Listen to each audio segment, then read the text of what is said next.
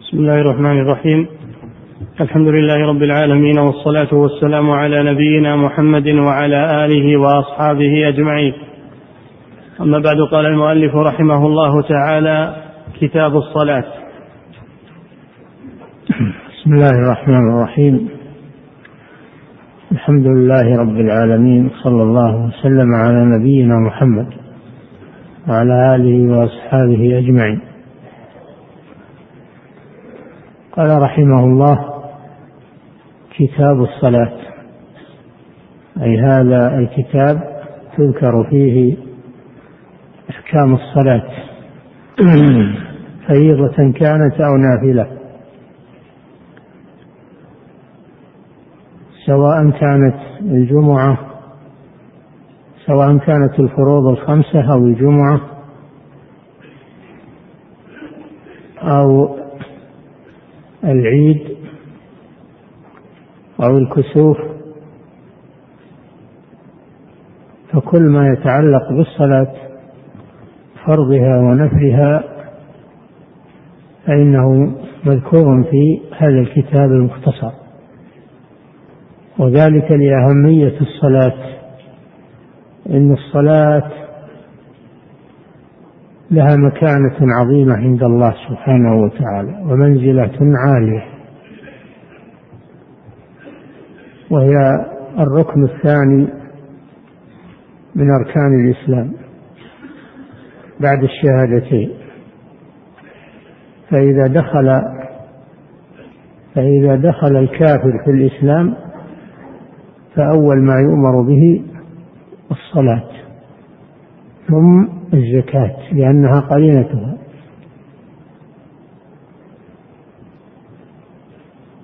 كما قال صلى الله عليه وسلم لمعاذ بن جبل رضي الله عنه لما بعثه إلى اليمن أن يكن أول ما تدعوهم إليه شهادة أن لا إله إلا الله وأن محمدا رسول الله. هذا الركن الأول وهو المدخل للإسلام.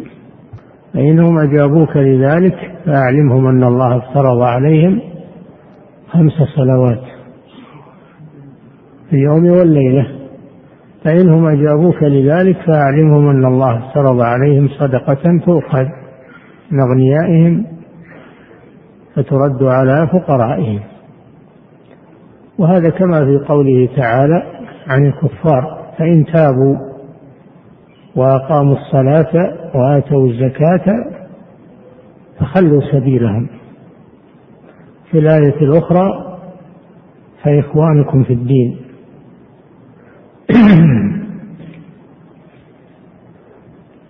والصلاة أول ما فرض على النبي صلى الله عليه وسلم من العبادات العملية. العبادات العملية أول ما فرض الصلاة.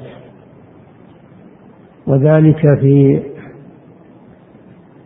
ليلة الإسراء والمعراج في مكة قبل الهجرة. قد صلاها النبي صلى الله عليه وسلم هو وأصحابه في مكة قبل الهجرة. وأيضا فرضت في السماء فرضت على الرسول صلى الله عليه وسلم وهو في السماء. بينما بقية الشرائع تنزل على الرسول صلى الله عليه وسلم وهو في الأرض. وأيضا الصلاة فرضها الله مباشرة بينه وبين رسوله محمد صلى الله عليه وسلم وخاطبه بها. بينما بقية الشرائع تنزل بواسطة جبريل عليه الصلاة والسلام. فهذا كله مما يدل على عظمة الصلاة عند الله سبحانه وتعالى.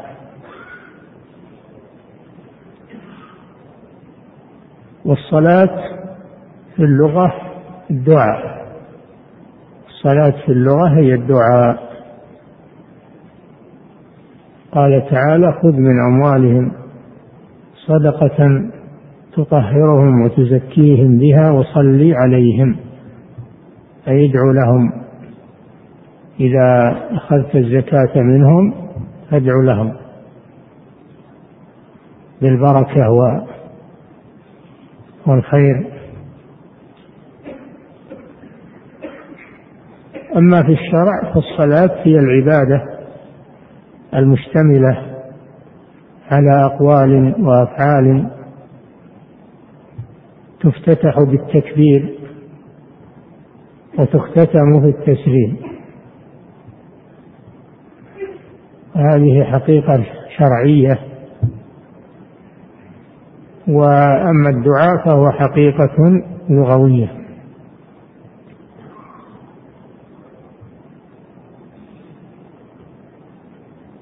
فمن جحد وجوب الصلاة فهو كافر بإجماع المسلمين.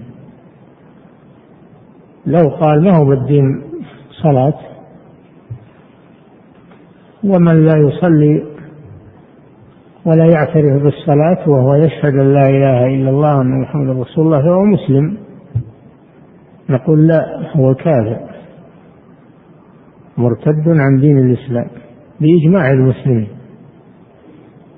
لأنه مكذب لله ولرسوله ولإجماع المسلمين.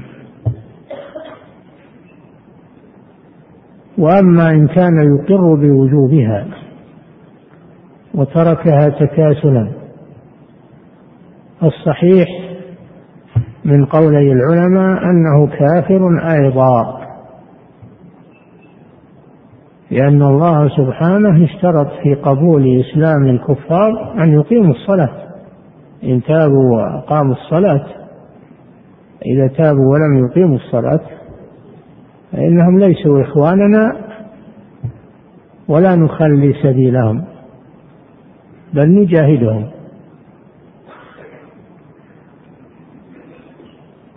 وأيضا الله جل وعلا قرنها مع التكذيب بالدين. قال تعالى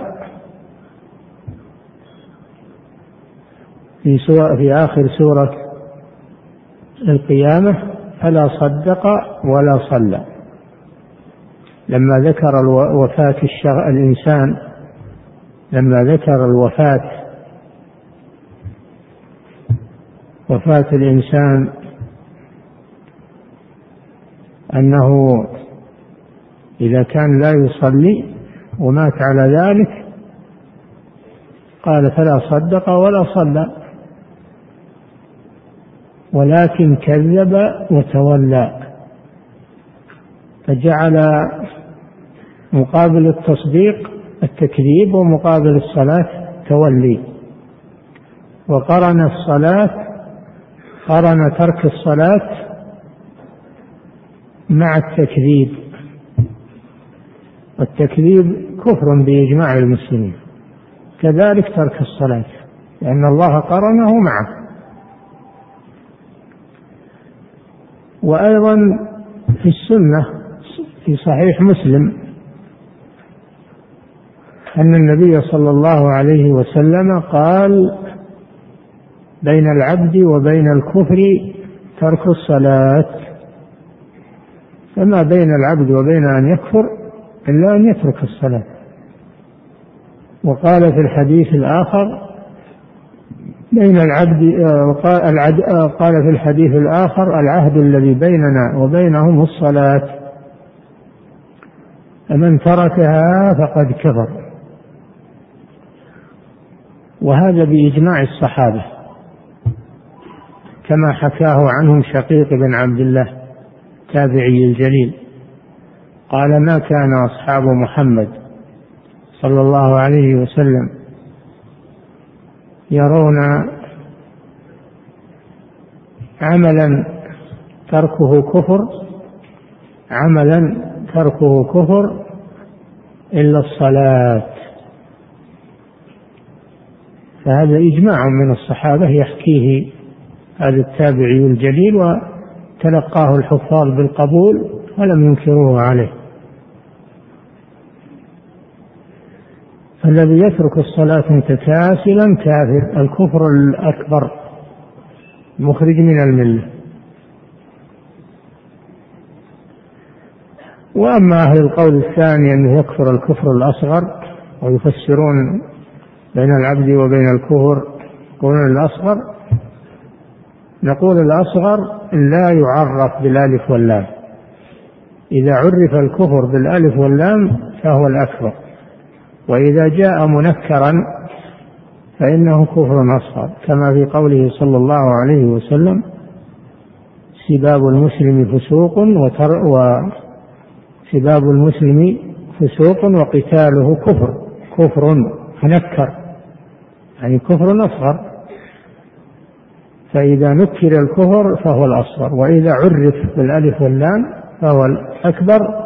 وقد جاء في الحديث الصحيح معرفا باللام.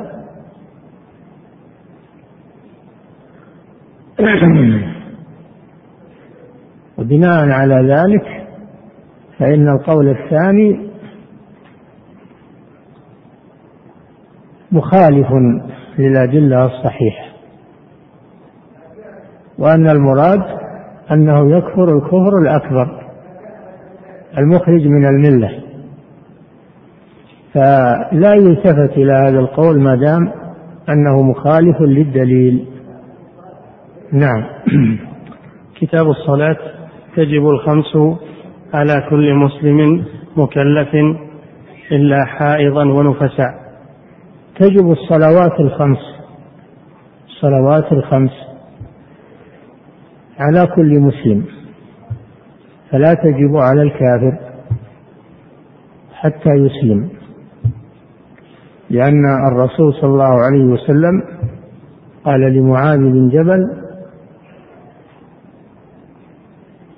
لما بعثه إلى اليمن إنك تأتي قوما من أهل الكتاب فليكن أول ما تدعوهم إليه شهادة لا إله إلا الله وأن محمدا رسول الله. فإنهم أجابوك لذلك فأعلمهم أن الله افترض عليهم خمس صلوات. فما دام أنه لا يشهد أن لا إله إلا الله وأن محمدا رسول الله فإنه لا يطالب بالصلاة. ولو صلى لا تصح منه. لأن الكافر لا يقبل له عمل حتى يسلم يشهد أن لا إله إلا الله وأن محمدا رسول الله. فلا يطالب بالصلاة حتى يسلم. مكلف يخرج بذلك غير المكلف. مسلم لكنه غير مكلف وهو الصغير الذي لم يبلغ. قوله صلى الله عليه وسلم رفع القلم عن ثلاثة وذكر منهم الصغير حتى يحتلم وكذلك يدخل في هذا من بلغ لكنه غير عاقل كالمجنون. المعتوه فهذا لا يجب عليه شيء لأنه ليس عنده عقل ولا قصد صحيح وليس مكلفا. تكليف يتبع العقل مع البلوغ.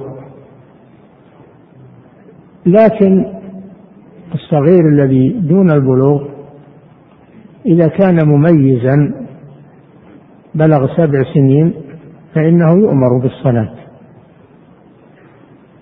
من من أجل أن يتدرب عليها. بقوله صلى الله عليه وسلم مروا أولادكم بالصلاة لسبع واضربوهم عليها لعشر فرقوا بينهم في المضاجع. وتصح منه نافلة. تصح منه الصلاة نافلة. أما الفريضة فلا تجب عليه إلا بالبلوغ مع إلا بالبلوغ مع العقل. نعم.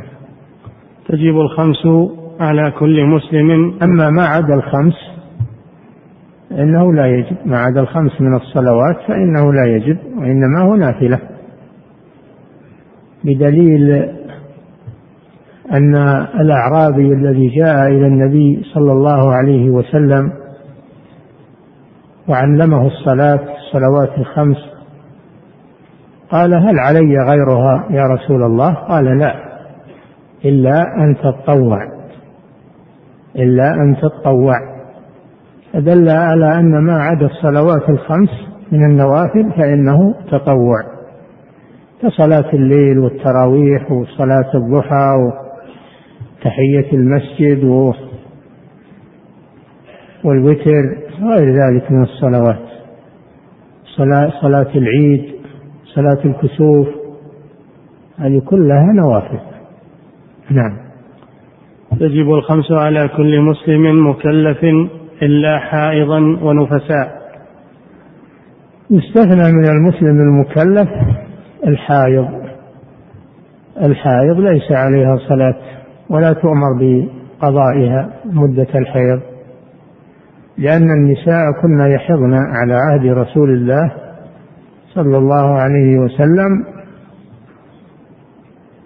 ويتركن الصلاة والصيام ثم يؤمرن بقضاء الصيام ولا يؤمرن بقضاء الصلاة. ومثلها النفساء لأن النفاس له أحكام الحيض في الجملة فليس عليها صلاة ولا صيام. يعني ليس عليها صلاة لا أداء ولا قضاء وأما الصيام فليس عليها صيام أداء لكن يجب عليها قضاء. نعم. إلا حائضا ونفساء ولا تصح من مجنون ولا صغير غير مميز. هذا الذي سبق بيانه نعم. وعلى وليه أمره بها لسبع وضربه على تركها لعشر. نعم. ويحرم تأخيرها إلى وقت الضرورة. الصلوات الخمس مقيدة بقيود. هو بهوى الإنسان يصلي على حسب هواه. ويقول المهم أني أصلي. لا. ما هو المهم انك تصلي؟ المهم انك تصلي كما أمرك الله سبحانه وتعالى. والله جل وعلا جعل الصلاة لها مواقيت لا يقبلها في غيرها. قال تعالى فإذا اطمأننتم فأقيموا الصلاة إن الصلاة كانت على المؤمنين كتابا موقوتا يعني مفروضة في أوقات معينة لا يقبلها الله إلا فيها. فلا يجوز للإنسان أن يخرج الصلاة عن وقتها يقدمها أو يؤخرها بدون عذر. ولو صلى في غير الوقت من غير عذر صلاته غير صحيحة لأنه لم يصلي الصلاة التي أمر بها. أما من فات عليه الوقت وهو معذور بنوم غلبة بنوم غلبة فإنه يقضي إذا استيقظ أو نسي فات عليه الوقت لأنه نسي الصلاة فإنه يقضيها متى ما تذكر أو استيقظ. قال صلى الله عليه وسلم من نسي صلاة أو نام عنها فليصلها إذا ذكرها لا كفارة لها إلا ذلك. الصلاة لها وقت. لا بد من أدائها فيه. إلا لعذر. أيضا الصلاة لها جماعة بالنسبة للرجال. هم تصلي لحالك منفرد تترك المساجد تترك صلاة الجماعة. لا لازم تصلي مع الجماعة. الجماعة الصلاة مع الجماعة فريضة. واجبة. ولا يجوز لك أن تترك صلاة الجماعة بدون عذر دون عذر شرعي. نعم صلاتك صحيحة لو صليت لكن عليك إثم. عليك إثم عظيم لترك الجماعة من غير عذر. نعم. ويحرم تأخيرها إلى وقت الضرورة إلا ممن له الجمع بنيته ويحرم تأخيرها عن وقتها الذي شرعها الله فيه. ويأتي بيان المواقيت يأتي بيانها إن شاء الله. يحرم إخراجها عن وقتها. إلا لضرورة. إنسان ما يستطيع يصلي حان عليه الوقت وما يستطيع. حتى خرج الوقت. هذا معذور يصلي إذا تمكن. ويكون ذلك قضاء. هذه المسألة. المسألة الثانية يجوز تأخير الصلاة عن وقتها بنية الجمع جمع تأخير لمن يباح له الجمع وهو المسافر والمريض.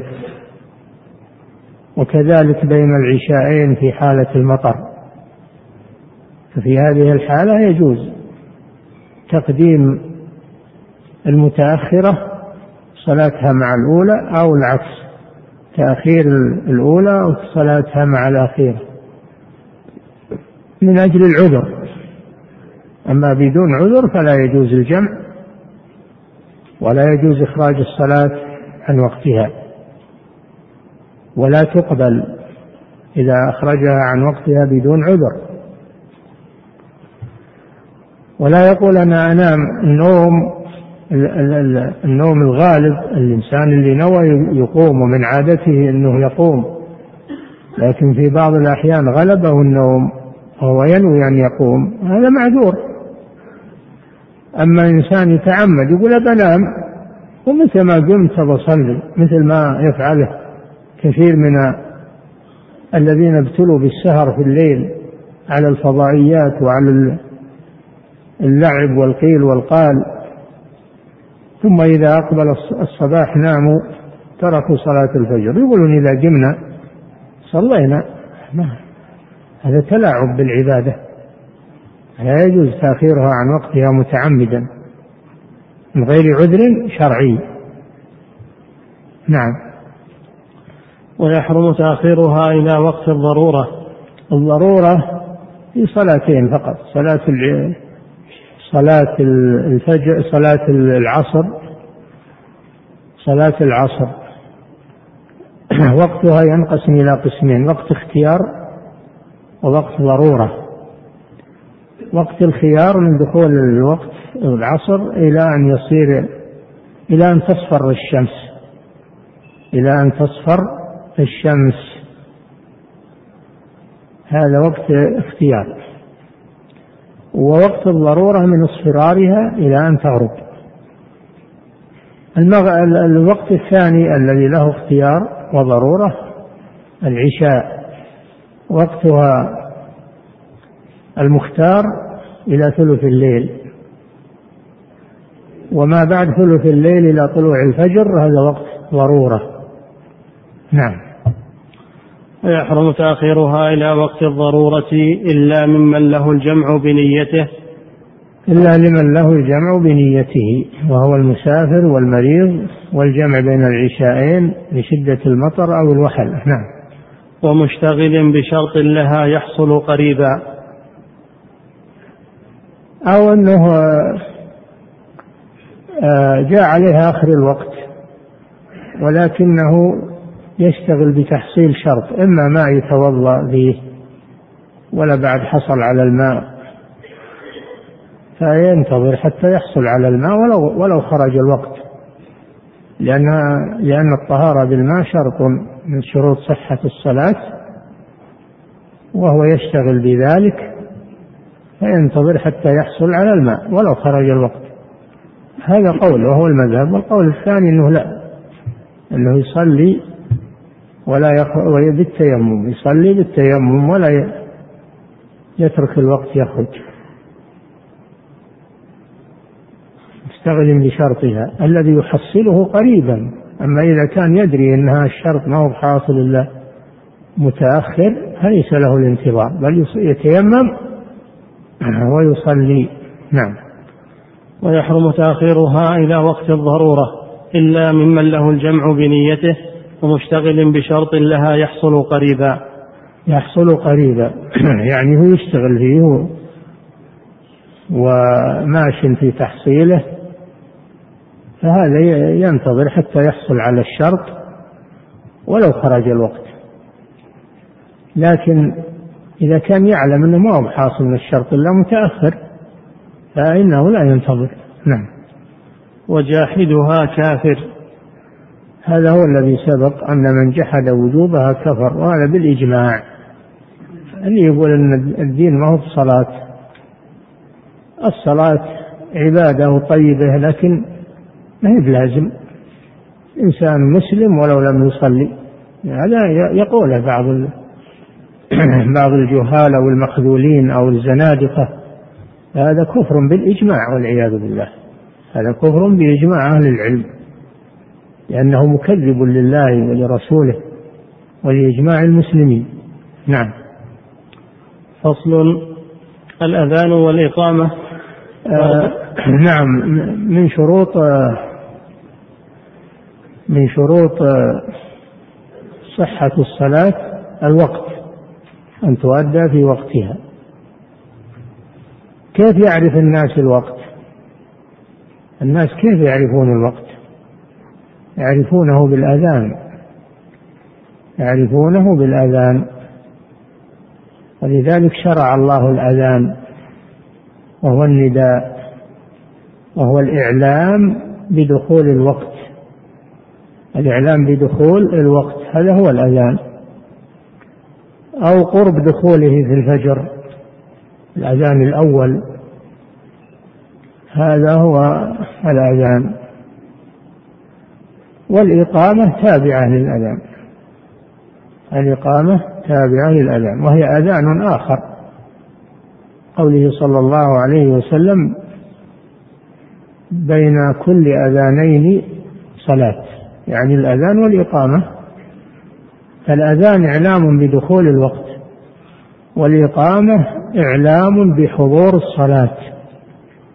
إعلام بحضور الصلاة. نعم. الأذان والإقامة فرض كفاية على الرجال. الأذان والإقامة فرض كفاية. فرض الكفاية هو الذي المقصود وجوده دون نظر إلى من يقوم به. مقصود وجوده دون نظر إلى من يقوم به. فإذا قام به من يكفي حصل المقصود وسقط الإثم عن الباقين بخلاف فرض العين فإنه يطلب وجوده وينظر إلى من يقوم به. هذا فرض عين على كل أحد. الصلاة فرض عين والأذان فرض كفاية. إذا قام به من يكفي حصل المقصود. وسقط الإثم عن الباقين وإن تركه وإن تركه الكل أثموا. إن صلوا بلا أذان صحت صلاتهم لكن يأثمون بترك الأذان. وهو شعيرة من شعائر الإسلام. لو تركوه تهاونا أو تكاسلا فهذا خطأ. أما إذا أبوا أن يؤذنوا إذا أبوا أن يؤذنوا قالوا الأذان ما هو بلازم إحنا نصلي بلا أذان فإن ولي الأمر يقاتلهم. يجب على ولي الأمر أن يقاتلهم لأنهم تركوا شعيرة ظاهرة من شعائر الإسلام. وكان النبي صلى الله عليه وسلم في مغازيه يستمع أو يتسمع فإن سمع من القوم أذان تركهم. وإن لم يؤذنوا أغار عليهم. فالأذان علامة على المسلمين وهو شعيرة من شعائر الإسلام. نعم. الأذان والإقامة فرضا كفاية على الرجال الأحرار. على الرجال على الرجال. أما النساء فليس عليهما أذان ولا إقامة. وإنما الأذان والإقامة على الرجال فقط. نعم. الأحرار لأنه ما ورد أن النساء يؤذن ولا ورد أنهن يقمن ولم يؤمرن بذلك.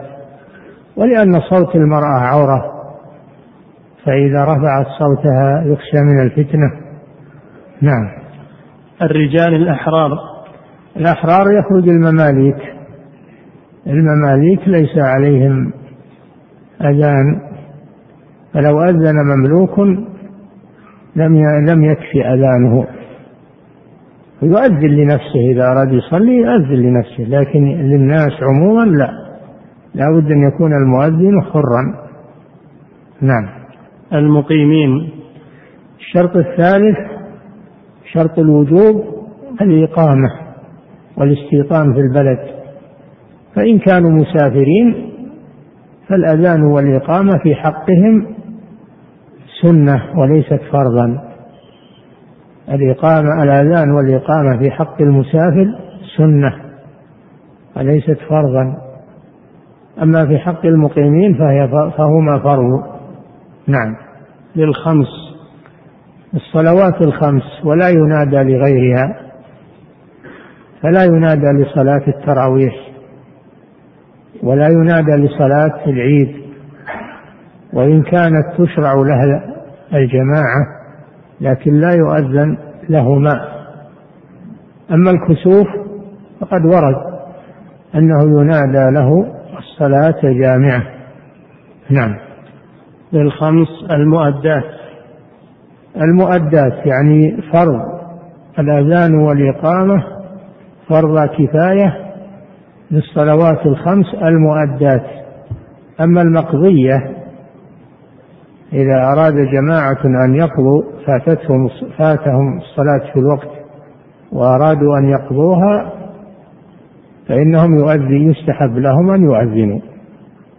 وليس ذلك فرضا عليهم. يستحب لهم أن يؤذنوا ويقيموا يؤذنوا مرة واحدة ثم يقيمون لكل صلاة.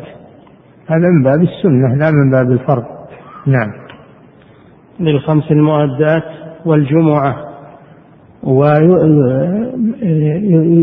يفرض الأذان للجمعة.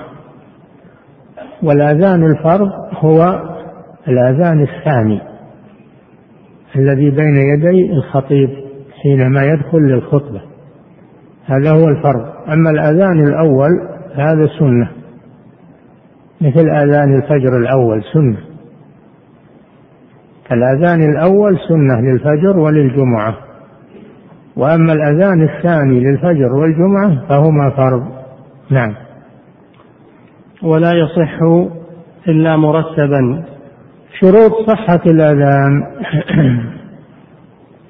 عرفنا حكمه. متى يكون فرضا ومتى يكون سنة. ومن يجب عليه ومن لا يجب عليه. نريد الآن أن نعرف شروط صحة الأذان.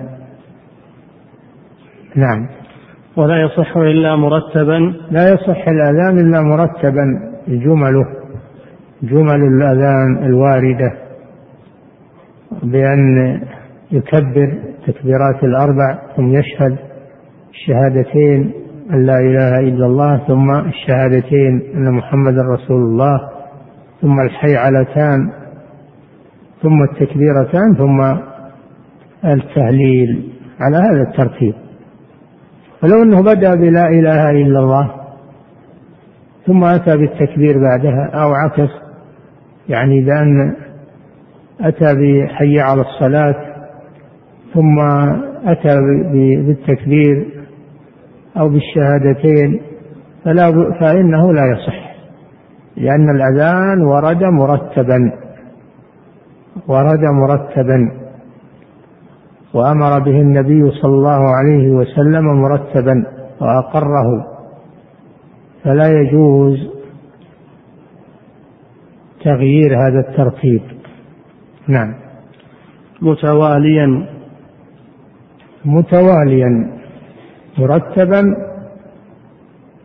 هذا واحد الشرط الأول. متواليا. بأن يكون كل كلمة بعد التي قبلها مباشرة فلا يتأخر تأخرا كثيرا ثم يأتي بالكلمة الثانية لا. أما إذا تأخر لعذر كان أصابه سعال أو عطاس أو شيء ضروري أو يتنفس فلا بأس. أما إذا أخر فاصل إذا فاصل بين جمل الأذان من غير عذر فصلا طويلا فإنه لا يصح لأنه هكذا ورد مرتبا وورد متواليا. نعم. منويا. الشرط الثالث النية لأن الأذان عبادة. قد قال صلى الله عليه وسلم إنما الأعمال بالنيات وإنما لكل امرئ ما نوى. فلو أتى بألفاظ الأذان رافعا صوته وهو لا يقصد الأذان إنما يريد أن يتعلمها أو يعلمها غيره ولا يقصد الأذان لم يصح. نعم.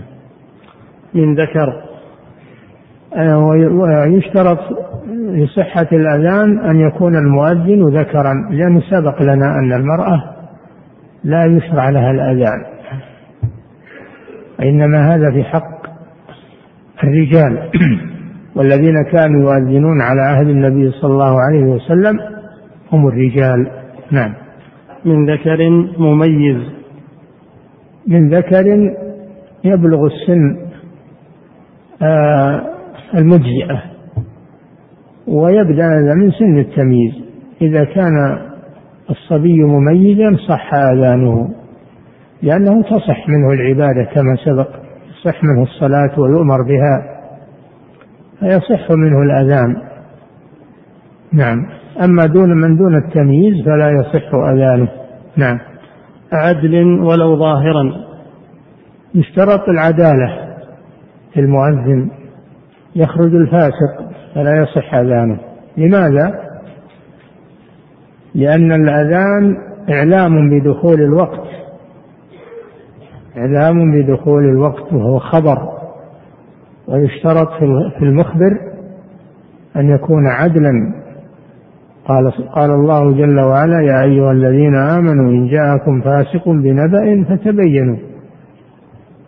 فالفاسق غير عدل فلا يقبل أذانه لأنه يخبر عن دخول الوقت. وهو مؤتمن هو هو مؤتمن على دخول الوقت. نعم. عدل ولو ظاهرا. يعني يكفي أن ما نعلم عنه شيء. هذا يعني ما يطلب منا أن إننا نعرف عدالته ظاهرا وباطنا.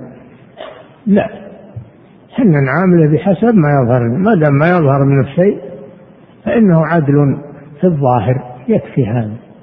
نعم. وبعد الوقت لغير فجر. نعم. وبعد الوقت نعم يشترط أيضا من شروط صحة الأذان أن يكون على دخول الوقت. فلو أذن قبل دخول الوقت لم يصح إلا في حالتين. الحالة الأولى أذان الفجر. يجوز أن يؤذن قبل الوقت لكن لا بد من الأذان على الوقت.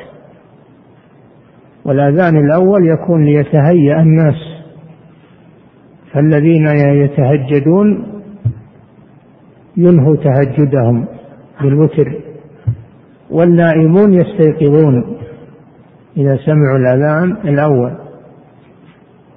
هذا هو الحكمة فيه. والأذان الثاني هذا لدخول الوقت.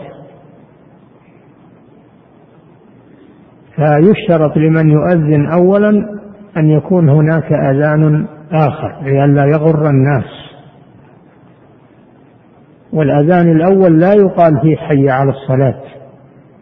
هذه علامة عليه الأذان الأول.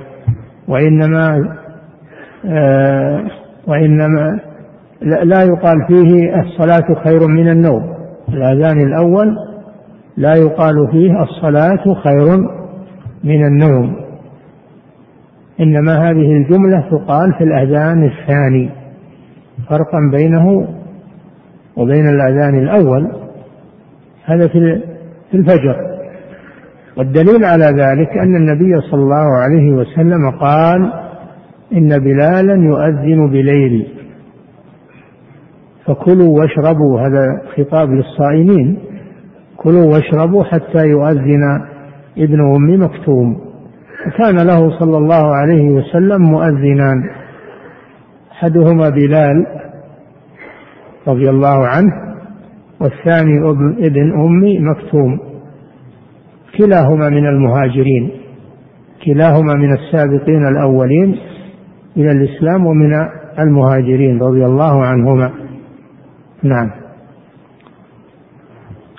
وسن كونه صيتا انتهت شروط الأذان. انتقل إلى ما يسن في الأذان. يسن في المؤذن صفات. أولا أن يكون صيتا يعني مرتفع الصوت.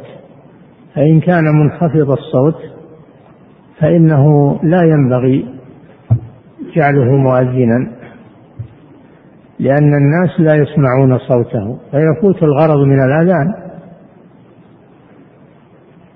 ولأن النبي صلى الله عليه وسلم قال لعبد الله بن زيد الذي رأى في المنام الأذان وأخبر به النبي صلى الله عليه وسلم قال إنها رؤيا حق فألقه على بلال فإنه أندى أندى منك صوتا. فدل على أن نداوة الصوت مطلوبة في المؤذن. نعم. وسن كونه صيتا أمينا. أمينا. سن كون المؤذن أمينا. لأنه مؤتمن على الوقت. وأيضا هو مؤتمن على عورات الناس. لأن المؤذن يطلع في مرتفع أو على سطح أو في منارة. ربما يطلع على بيوت الناس. فلا بد أن يكون أمينا. لا لا ينظر إلى بيوت الناس. نعم. عالما بالوقت. عالما بالوقت. يعلم دخول الوقت بالعلامات بالعلامات الشرعية. فإن كان يجهل دخول الوقت فإنه لا يكون مؤذنا لئلا يؤذن قبل الوقت. والوقت يعلم بمراقبة الشمس ومتابعتها. نعم. ومن جمع أو قضى فوائد أذن للأولى وأقام لكل صلاة. هذه المقضيات يؤذن لها استحبابا فيؤذن للأولى ثم يقيم لكل صلاة. نعم. ومن جمع أو قضى فوائد أذن للأولى وأقام لكل صلاة. وذا يعني إذا صلى عدة فرائض إما في حالة الجمع بين الصلاتين أو إنسان فاتته عدة صلوات يريد أن يقضيها فإنه يستحب له أن يؤذن للأولى ويقيم لكل صلاة. لكن لا يرفع صوته في البلد لئلا يغر الناس يؤذن بقدر ما يسمع نفسه. نعم. وسن لمؤذن وسامعه متابعة قوله سرا إلا في الهيالة فيقول نعم. يسن لمن سمع المؤذن أن يتابعه. بمعنى أنه يقول مثل ما يقول المؤذن. إلا في حي على الصلاة حي على الفلاح. فإنه لا يقول مثله وإنما يقول لا حول ولا قوة إلا بالله. لأنه هكذا ورد عن النبي صلى الله عليه وسلم. فمتابعة المؤذن سنة. نعم. وسنة وسن لمؤذن وسامعه حتى المؤذن استحب له أن أن يرفع صوته بألفاظ الأذان ثم يقولها سرا متابعة لنفسه. نعم. وسن لمؤذن وسامعه متابعة قوله سرا. سرا يعني لا يرفع صوت نعم. إلا في الحيعلة فيقول الحوقلة. وفي التثبيت هذا الحيعلة والحوقلة هذا يعني قول لا حول ولا قوة إلا بالله هذا قول حي على الصلاة هذه الحيعلة. والحوقلة قول لا حول ولا قوة إلا بالله اختصرها هذا يسمونه النحت. يسمونه في اللغة النحت لأن يأتي بحروف تدل على الجمل. من باب الاختصار نعم. وفي التثويب صدقت وبررت. الصحيح أنه حتى في التثويب والتثويب المراد به قول الصلاة خير من النوم وهذا في صلاة الفجر خاصة. الصحيح أنه يقول مثل قوله يقول الصلاة خير من النوم. لعموم قوله صلى الله عليه وسلم من سمع المؤذن إنه يقول ما يقول مثل ما يقول ولم يستثني صلى الله عليه وسلم إلا الحيعلتين الصحيح أنه يقول مثل ما يقول المؤذن حتى في الصلاة خير من النوم. لكن المذهب أنه يقول صدقت وبررت ولكن هذا لا دليل عليه. نعم. وفي التثويب صدقت وبررت والصلاة على النبي صلى الله عليه وسلم. هذا شيء انتهى المتابعة للمؤذن. هذا السنة وفيه فضل. الشيء الثاني بعد فراغ المؤذن فإنه يصلي على النبي صلى الله عليه وسلم.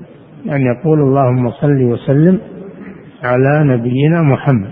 ثم يأتي بالدعاء. اللهم رب هذه الدعوة التامة الصلاة القائمة آت محمدا الوسيلة والفضيلة وابعثه مقاما محمودا الذي وعدته. فإن من قال ذلك فإنه تحل له شفاعة النبي صلى الله عليه وسلم يوم القيامة. وهذا فضل عظيم. نعم. يفرق فيه كثير من الناس. نعم. والصلاة على النبي صلى الله عليه وسلم بعد فراغه. بعد فراغ الأذان. نعم. وقوله وهذا من المؤذن ومن السامع. كل منهم يصلي على النبي صلى الله عليه وسلم بعد بعد الأذان لكن سرا لا كما يعمله المبتدعة على المناير والميكروفونات. يصارخون قبل الأذان وبعد الأذان. و... ويأتون بألفاظ وابتهالات ما أنزل الله بها من سلطان. ويزيدون في الأذان. هذا زيادة على الأذان. هذا زيادة على الأذان. وبدعة. لا يجوز هذا العمل. نعم.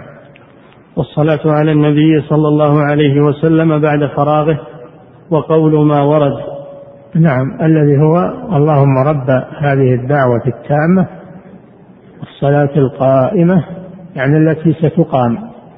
والدعوة التامة هي الأذان لأن الأذان دعوة. قال تعالى ومن أحسن قولا ممن دعا إلى الله وعمل صالحا. قالوا إنها نزلت في المؤذنين لأنهم يدعون إلى الصلاة. اللهم رب هذه الدعوة التامة والصلاة القائمة آت محمدا الوسيلة. الوسيلة بين النبي صلى الله عليه وسلم أنها قصر في الجنة. لا تكون إلا لعبد صالح من عباد الله. وأرجو أن أكون هو. فمن سأل الله لي الوسيلة حلت له شفاعتي يوم القيامة. نعم. والصلاة على النبي صلى الله عليه وسلم بعد فراغه وقول ما ورد والدعاء. نعم. وحرم خروج من مسجد بعده بلا عذر أو نية رجوع.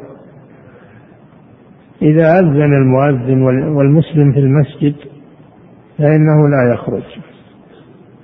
لقول عمار بن ياسر آه لقول أبي هريرة أو عمار لا أدري الذي خرج بعد الأذان أن قال أما هذا فقد عصى أبا القاسم صلى الله عليه وسلم.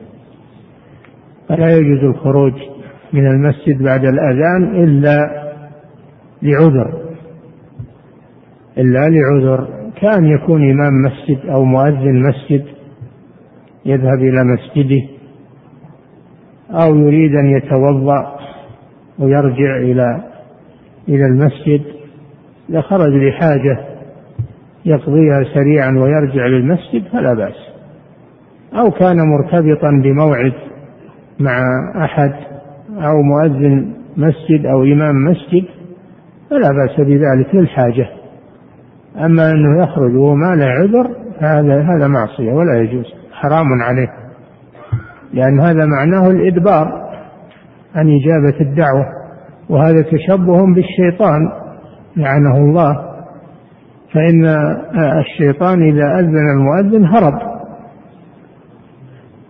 الشيطان يهرب. عند سماع الأذان. نعم. وحرم خروج من مسجد بعده بلا عذر أو نية رجوع. بلا عذر يقتضي خروجه ولو لم يرجع. إذا كان له عذر ولو لم يرجع.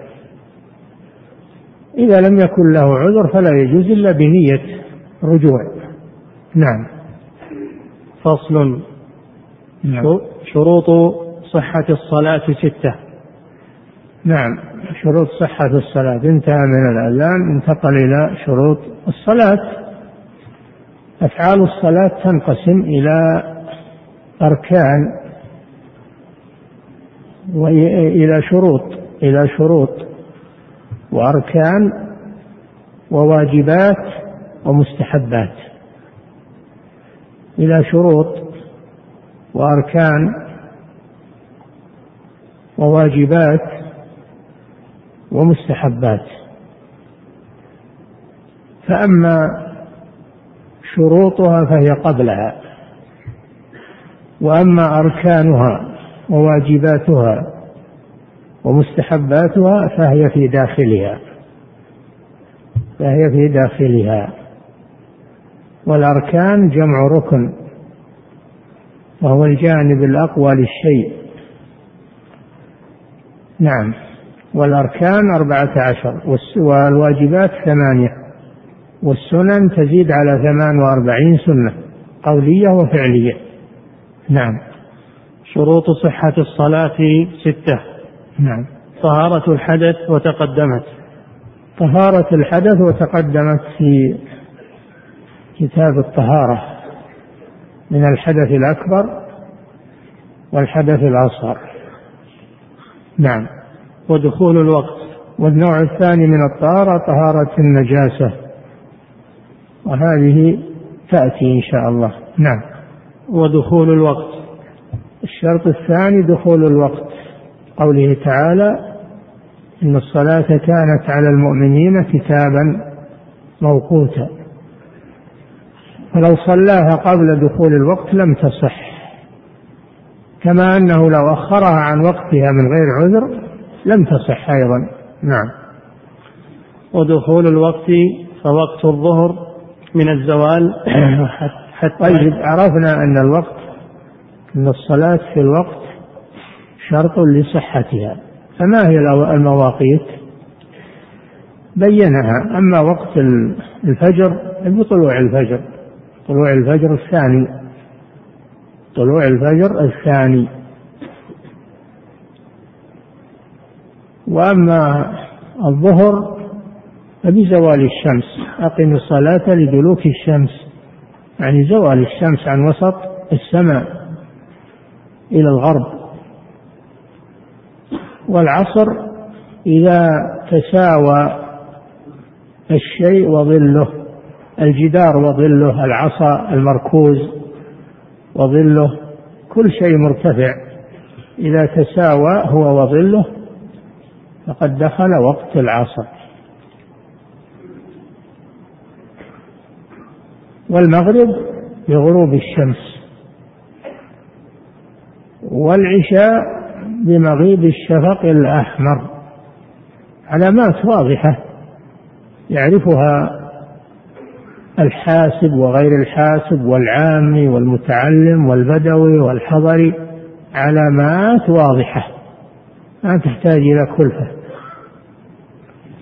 وهذا من فضل الله سبحانه وتعالى حيث جعلها علامات واضحة بارزة ليست خفية لا يعلمها إلا المختصون. نعم. فوقت الظهر من الزوال حتى من الزوال. إيش الزوال؟ زوال الشمس لأن الشمس إذا طلعت ترتفع لا تزال ترتفع من جهة المشرق وينخفض الظل من جهة المغرب. حتى تساوي الرؤوس تسامت الرؤوس وهي تقلص الظل. هذا الوقت وقت نهي ما يصلى به. فإذا زالت إلى الغرب دخل وقت الظهر وعلامة الزوال بروز الظل من جهة الشرق. بروز الظل من جهة الشرق يسمى الفيء. يسمى الفيء. هذا وقت الظهر وهو زوال الشمس. أقم الصلاة لدلوك الشمس أي لزوال الشمس.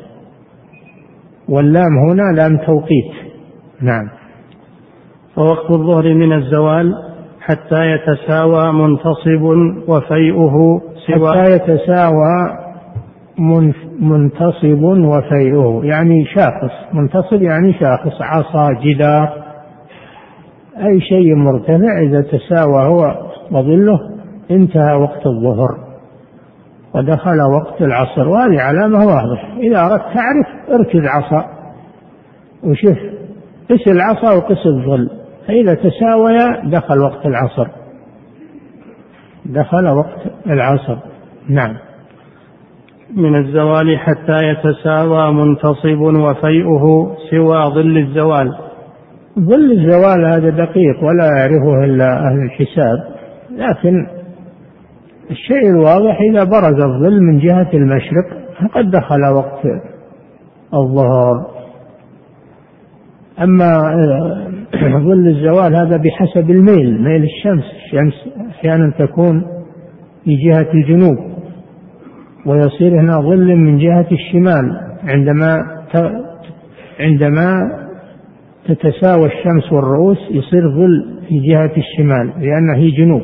أو العكس في الصيف تكون جهة الشمال يصير ظل وقت وقت قيامها فوق الرؤوس يصير لها ظل قليل من جهة الجنوب. فهذا الظل في الزوال يلغى يلغى ويحسب الباقي. فإذا تساوى مع الشاخص قد دخل وقت العصر. نعم. ويليه المختار للعصر. العصر يعني من تساوي الظل والشاخص يدخل وقت العصر. وهو كما سبق ينقسم إلى قسمين وقت اختيار إلى اصفرار الشمس ثم وقت ضرورة إلى الغروب. نعم. ويليه المختار للعصر حتى يصير ظل كل شيء مثليه سوى ظل الزوال. له علامتان يعني اصفرار الشمس أو أو إذا صار ظل الشيء مثليه يعني طوله مرتين. انتهى وقت العصر المختار. نعم. والضرورة إلى الغروب. نعم. ويليه المغرب حتى يغيب الشفق الأحمر. المغرب لغروب الشمس. ويستمر و يستمر إلى دخول وقت العشاء. دخول وقت العشاء بمغيب الشفق الأحمر لأن الشفق نوعان شفق أبيض وهو شعاع الشمس وشفق أحمر. العبرة بالشفق الأحمر. نعم. ويليه المغرب حتى يغيب الشفق الأحمر.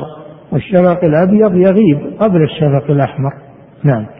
ويليه المختار للعشاء إلى ثلث الليل الأول. والضرورة إذا غاب الشفق الأحمر دخل وقت العشاء ويستمر إلى ثلث الليل. وهذا أفضل أنه يأخر إلى ثلث الليل. إذا لم يحصل عليه مشقة عليه أو على غيره كأن يكون مرتبطا بجماعة فإنه آه، يصلي في أول الوقت رفقا بالناس. ولهذا صلى الله كان صلى الله عليه وسلم يحب أن يؤخر العشاء ولكن يخشى أن يشق على أمته فيصلي في أول الوقت رحمة بالأمة. رحمة بالأمة. وكان صلى الله عليه وسلم إذا رآهم اجتمعوا في العشاء عجل وإذا رآهم تأخروا أخر نعم. ويليه المختار للعشاء إلى ثلث الليل الأول. ثلث الليل الأول لأن الليل ثلاثة ثلاثة الثلث الأول والثلث الأوسط والثلث الأخير. نعم. والضرورة إلى طلوع فجر ثان. ووقت الضرورة للعشاء من ثلث الليل إلى طلوع الفجر. نعم. ويليه الفجر إلى الشروق. يليه الفجر وبدايته بظهور البياض المعترض في الأفق وهو الفجر الثاني. هذا هو أول الفجر. نعم. ويليه الفجر إلى الشروق إلى شروق الشمس إلى طلوع الشمس. نعم. وتدرك مكتوبة بإحرام في وقتها. لماذا تدرك الفريضة قبل فوات الوقت؟ يعني تكون أداء. إذا أدرك منها تكبيرة الإحرام قبل طلوع الف... قبل طلوع الوقت. قد أدركها أداء فيكملها تكون أداء. والصحيح أنه لا يدرك إلا بإدراك ركعة. يدرك الوقت بإدراك ركعة. فإذا أتى بركعة قبل نهاية الوقت فقد أدركها أداء. أما إن أدرك أقل من ذلك فإنه يكون قد فات عليه الوقت. نعم. وتدرك مكتوبة بإحرام في وقتها. هذا على المذهب نعم. لكن يحرم تأخيرها إلى وقت لا يسعها. لكن يحرم تأخيرها إلى أن يضيق الوقت ولا يسعها. يقول ما دام أني أني بدرك الوقت بتكبيرة الإحرام أنا بعجل. خليها لما ما يبدأ إلا قدر تكبيرة الإحرام؟ نقول لا حرام عليك هذا. لكن هذا لو أنك غلبت أو نسيت ولم تنتبه إلا قبيل غروب الوقت بقدر تكبيرة الإحرام تكون أدركتها. أما أنك تعمد هذا الشيء هذا لا يجوز. نعم. لكن يحرم تأخيرها إلى وقت لا يسعها ولا يصلي حتى يتيقنه. لا لكن يحرم تأخيرها. ويقول أنا ما دام أني يدرك الوقت بتكبيرة الإحرام أنا معي سعة لا هذا ما يجوز. إنما هذا في المعذور الذي نسي أو انشغل. إذا أدرك منها قدر تكبيرة الإحرام أدركها أداء. أما ال- ال- الذي ليس عنده ضرورة فهذا لا بد أن يؤديها كلها في الوقت ولا يؤدي شيئا منها خارج الوقت. نعم. ولا يصلي حتى يتيقنه أو يغلب على ظنه. لا يصلي حتى يتيقن دخول الوقت. إما برؤية إما برؤية أو بخبر ثقة أو بخبر ثقة أن الوقت قد دخل فإنه حينئذ يصلي. نعم.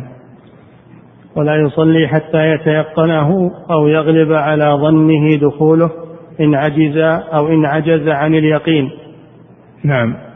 ويعيد إن أخطأ. ويعيد؟ ويعيد إن أخطأ. يعيد الصلاة. يعيد الصلاة إذا تبين له أنه صلى قبل الوقت ولو كان ظن أنه دخل الوقت أو أخبره أحد متوهم تبين أنه متوهم فما دام عرف أنه صلى قبل الوقت فإنه يعيدها. نعم.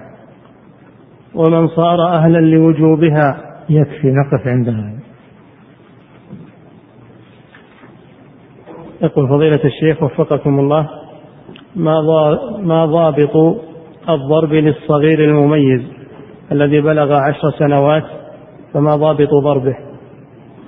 يضرب غير مبرح يعني ضرب لا يؤثر في جلده أو في أو يكسر عظما إنما ضرب يؤلمه لكنه لا يؤثر بالجرح أو الكسر. نعم. يقول فضيلة الشيخ وفقكم الله ورد في بعض الأحاديث أنه قال عليه الصلاة والسلام خمس صلوات من حافظ عليهن كان عهدا على الله أن يدخله الجنة ومن لم يحافظ عليهن فليس له عهد. إن شاء عذبه وإن شاء أدخله الجنة. السؤال هل دخوله في المشيئة دليل على أنه لم يكفر كفرا أكبر؟ هذا يستدل به من يرى أنه لا يكفر لكن أنا سمعت من الشيخ عبد العزيز بن باز رحمه الله أن آخر الحديث غير محفوظ أن من ومن لم يحافظ عليها هذا وما بعده غير محفوظ عن النبي صلى الله عليه وسلم.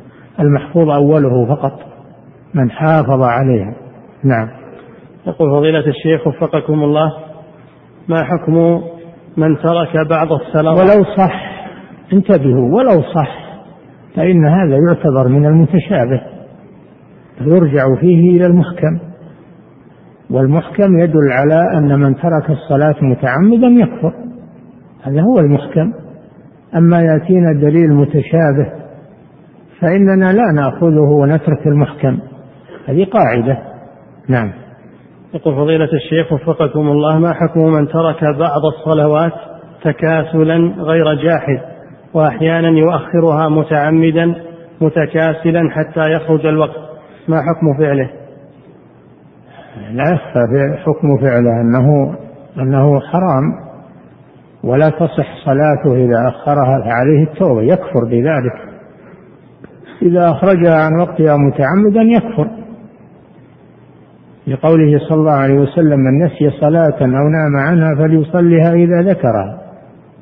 فلم يأمر بالصلاة إذا ذكرها إلا الناس والنائم فقط. دل على أن المتعمد لا يصليها لأنها لأنها لا لأنها لا تصح لا يكفيه لا يكفي صلاتها لابد من التوبة الدخول في الإسلام. هذا خطر عظيم. الصلاة يتساهل فيها الناس ويتبعون الرخص والأقوال وما أدري كيف وفي الخلاف ولا ما في خلاف. هذا ما يصلح هذا. هذا ما يدري ذمة الإنسان. الإنسان ما يفرط بدينه علشان قال فلان وقال فلان. يأخذ الدليل ما دل عليه الدليل.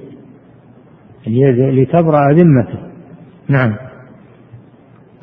نعم نسمعهم يقولون أنتم ما تقبلون إلا كلامكم ولا تقبلون كلام الناس ولا كلام الأئمة والعلماء.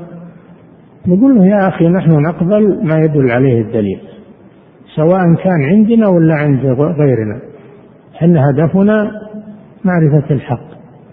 فإذا كان الحق مع من خالفنا فيجب علينا أن نتبعه ولا نتعصب لرأينا.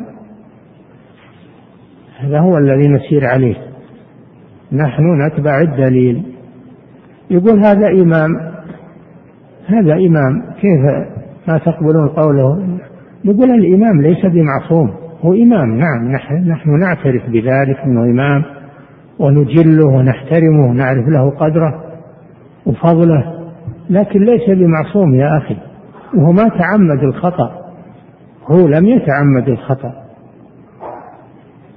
فكيف نأخذ بقول من خالف الدليل؟ هو ما نقول إنه خالف الدليل متعمدا حاشا وكلا. نقول إنه اجتهد وأخطأ.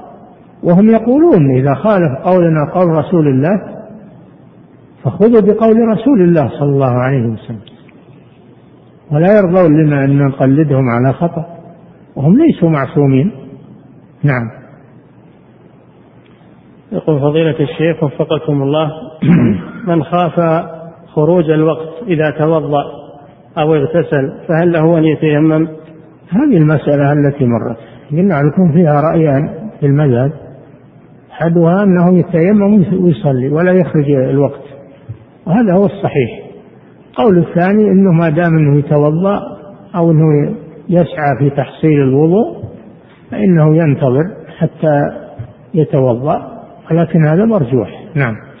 يقول فضيلة الشيخ وفقكم الله إذا مرض المسلم ومكث في مرضه ثلاثة أشهر ومكث في مرضه ثلاثة أشهر ولم يكن يعرف نفسه أي قد زال عقله. ثم شفي بعد ذلك فهل يلزمه قضاء الصلاة؟ لا. هذه مدة طويلة وهو ليس عنده عقل. ما يلزمه قضاء الصلاة لأنه غير مكلف في هذه الفترة. التي ليس معه عقل هو غير مكلف. لكن إذا عافاه الله وشفاه يصلي في المستقبل. نعم. يقول فضيلة الشيخ وفقكم الله في بعض المدارس يتركون جهاز الراديو أمام الميكروفون ليكون أذانا فهل فعلهم صحيح؟ لا هذا ما يسمى أذان إنما يسمى تنبيه بس فقط وليس أذان ولا يحصل به فضل الأذان لأن الأذان عبادة لا بد أن يقوم به مسلم لا بد أن يقوم به مسلم ولا بد من النية كما سمعتم. لا بد من النية أنه عبادة. والشريط ما جماد ما عنده نية ولا عنده قصد. نعم إنما هو صوت محبوس فقط. نعم. يقول فضيلة الشيخ فالذي يطلب من هؤلاء وفقهم الله وأثابهم أن يؤذنوا في الدوائر يؤذنون يجعلون مؤذن.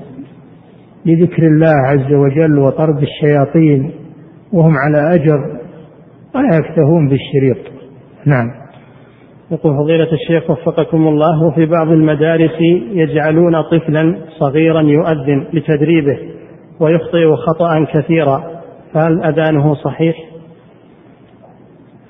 هو صحيح إذا كان مميز يصح أذانه لكن إذا كان يخطئ بما يغير المعنى إذا كان يخطئ خطأ يغير المعنى فإنه لا يصح. أما إذا كان لا يغير المعنى فلا بأس.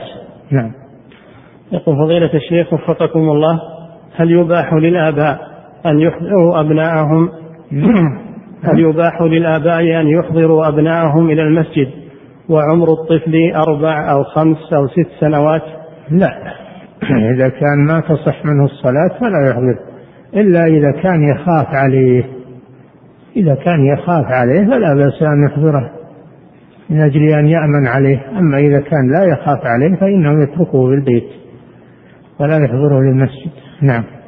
يقول فضيلة الشيخ وفقكم الله رجل أذن فلما وصل حي على الصلاة قالها مرة واحدة فهل يصح أذانه إن كان ناسيا؟ وإن لم يصح فهل يعيد من أول الأذان أو من حي على الصلاة؟ إن كان الوقت قريب فهو يأتي بما ترك وما بعده من الأذان. أما إذا طال الوقت فإنه يعيد الأذان من أوله. نعم.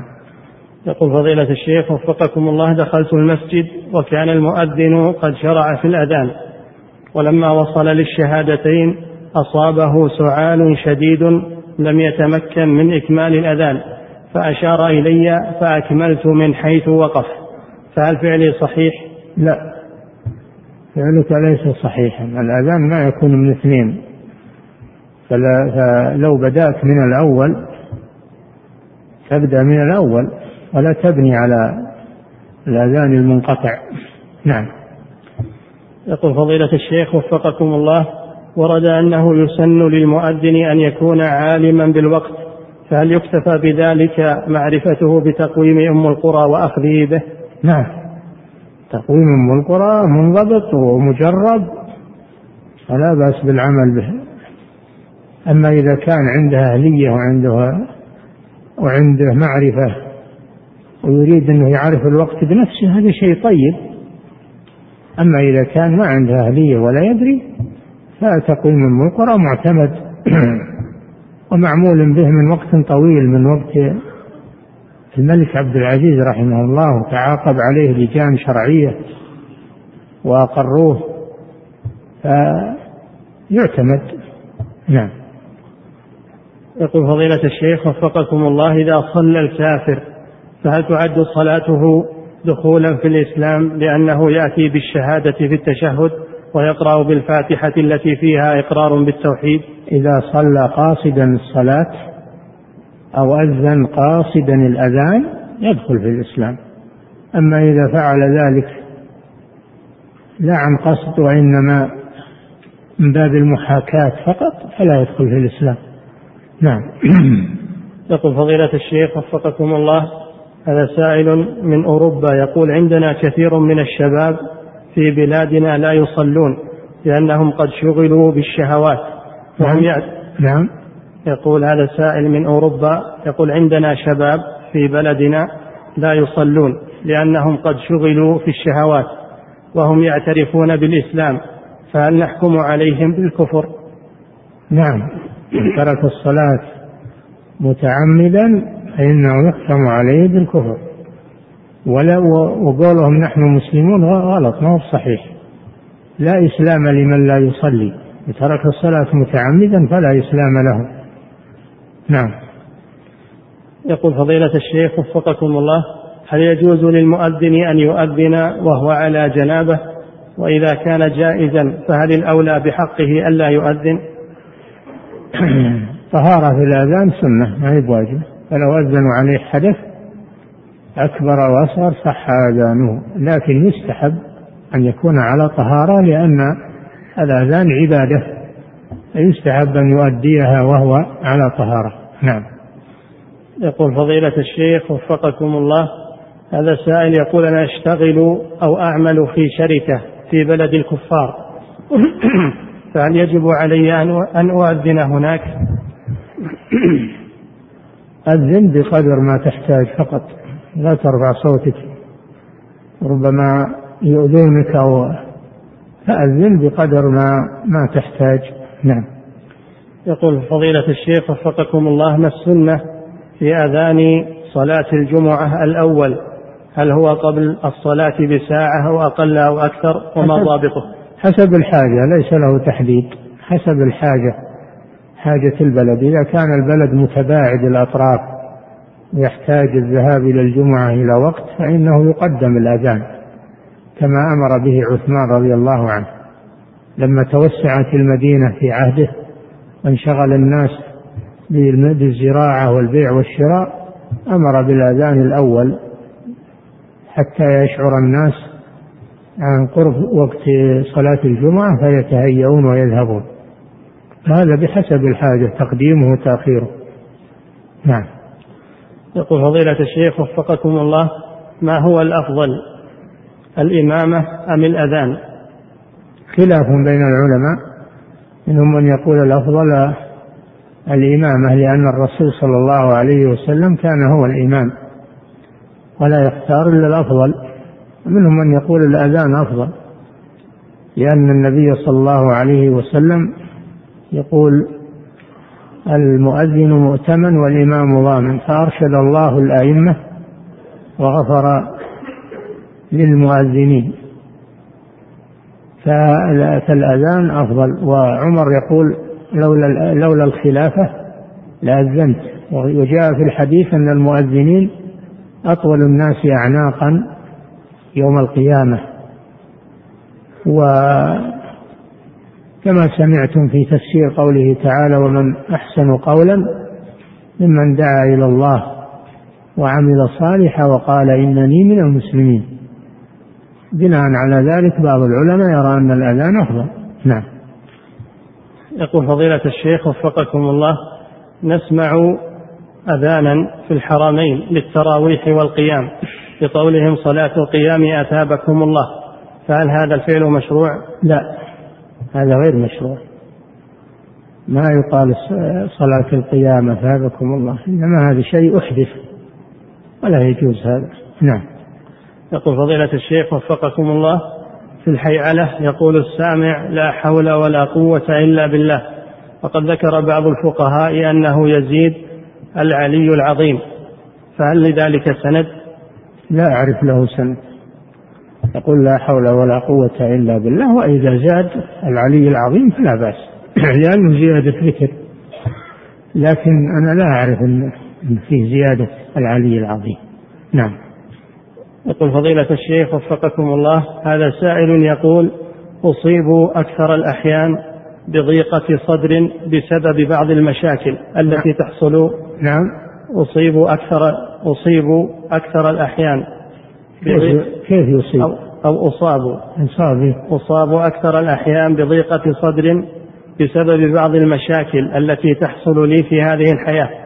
وفي أثناء هذه الضيقة لا أحضر صلاة الجماعة في المسجد من كثر ما من كثر ما أعاني فأصلي في البيت. فما حكم عملي هذا علما أنه خارج عن إرادتي؟ إذا كنت لا تستطيع الحضور فأنت معذور في هذا. أما إذا كنت تستطيع الحضور فيجب عليك الحضور ولو أن عندك ضيق نفس تحضر وربما يكون هذا بل قطعا إنه سيكون إن شاء الله سبب لزوال ما تجده. الصلاة تشرح الصدر ذكر الله يشرح الصدر. إذا جيت مع إخوانك ومع المسلمين ورأيت إخوانك يستاسع صدرك ما في شك. ويبعد عنك الشيطان. نعم. يقول فضيلة الشيخ وفقكم الله ما السنة في الأذان؟ هل هو الجمع بين الجمل أو ذكر كل جملة وكذلك الإقامة؟ لا كل جملة لحالها ما تقرن. تكبيرات كل تكبيرة لحالها ولا تقرن. ولا يقرن بين جملتين. نعم هذا هو هذا هو الأصل والأفضل. نعم. يقول فضيلة الشيخ وفقكم الله هل من السنة الالتفات في الحيعلة؟ وكيف يكون ذلك إذا كان مع وجود المكبر؟ نعم يلتفت في الحيعلتين. حي على الصلاة يلتفت يمينا حي على الفلاح يلتفت آه، شمالا. على شماله يعني. ولو كان عنده مكبر صوت. يعمل بالسنة. نعم. فضيلة الشيخ وفقكم الله هذا سائل يقول ما إنه ماتت أمه على جهل في زمن نظام دولة تحكم بالاشتراكية. وتؤيد دعاة الصوفية والقبوريين. وكانت هذه الأم تصلي وتصوم لكنها تذبح عند قبور الأولياء وتدعوهم وهي في نفس الوقت لا تقرأ ولا تكتب ولا يوجد لديها إذاعة ولا مسجل لتتعلم منها التوحيد. سؤاله هل لولدها أن يحج عنها ويتصدق ويدعو لها؟ لا ما دامت ماتت وهي تذبح لغير الله إنه لا يحج عنها. وكونها كما يقول إنها جاهلة ولا عندها من يعلمها أمرها إلى الله سبحانه وتعالى. لكن نحن نحكم على الظاهر فقط. نحكم على الظاهر ونعامل من يظهر الكفر نعامله معاملة الكفار من جهة جنازته ودفنه ومواريثه وأشغاله نحكم على الناس في الظواهر. أما في الباطن وأنه معذور هذا حكمه عند الله سبحانه وتعالى. نعم. يقول فضيلة الشيخ وفقكم الله في قول الله تعالى قالوا لم نكن من المصلين ولم نكن نطعم المسكين. هل يدل هذا على أن الكافر مخاطب بأحكام الشرع؟ نعم واستدل به الشافعي وغيره على ذلك والجمهور على أنه لا يخاطب. هذه مسألة أصولية. وثمرة الخلاف اللي يقول أنه مخاطب يقول, يقول يزاد في عذابه على الكفر. يعذب على الكفر ويعذب على ترك الفرائض زيادة. والذي يقول أنه غير مخاطب يقول يعذب على الكفر ويدخل فيه ترك الصلاة. نعم. يقول فضيلة الشيخ وفقكم الله إذا أدى الصبي قبل بلوغه الصلاة في أول الوقت ثم بلغ هذا وقفنا عليه. هذا وقفنا عليه في الدرس القادم إن شاء الله. نعم علشان تجي. نعم. يقول نعم. نعم. يقول فضيلة الشيخ وفقكم الله شخص نومه ثقيل ودائما يقول شخص نومه ثقيل. نعم. ودائما ما تفوته الصلاة وهو نائم. فهل يكفر بفعله ذلك؟ لا النوم إذا كان ينام متعمدا حتى يخرج وقتها فهذا نعم عليه خطر من الكفر. أما إذا كان ما يتعمد وعنده نوم مرضي ما هو بنوم صحي يثقل عليه ما هو بصحي مرضي هذا معذور. نعم. يقول فضيلة الشيخ وفقكم الله التفريق في المضاجع الوارد في الحديث. هل هو بعزل الفراش فقط أم بالمكان أيضا كان يكون لكل واحد منهم غرفة؟ لا يكفي أنه يكون في الفراش لكن ينام معهم وينام معهم أحد. لا يتركون وحدهم في غرفة. ولو عزل بعضهم عن بعض ما يكفي هذا. لازم يكون معهم مراقب يراقبهم وإذا جعل كل واحد في غرفة فلا شك أن هذا أحوط وأحسن. نعم. يقول فضيلة الشيخ وفقكم الله.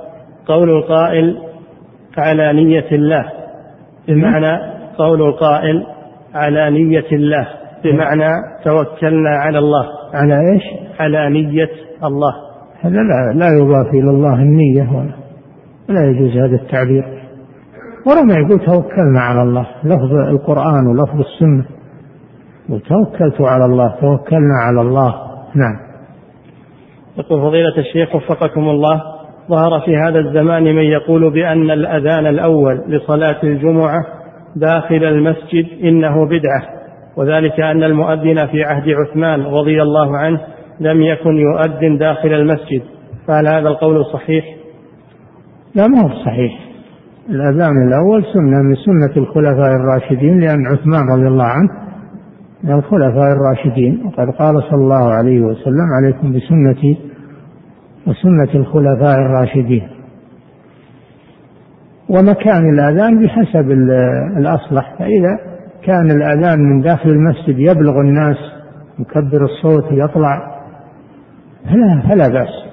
الآن مكبر الصوت يبلغ الأذان. وأما إذا كان أنه ما فيه مكبر صوت وأذانه داخل المسجد ما يظهر فلا بد أنه يخرج يصلي يؤذن في مكان مرتفع إما على سطح المسجد أو منارة أو مكان مرتفع.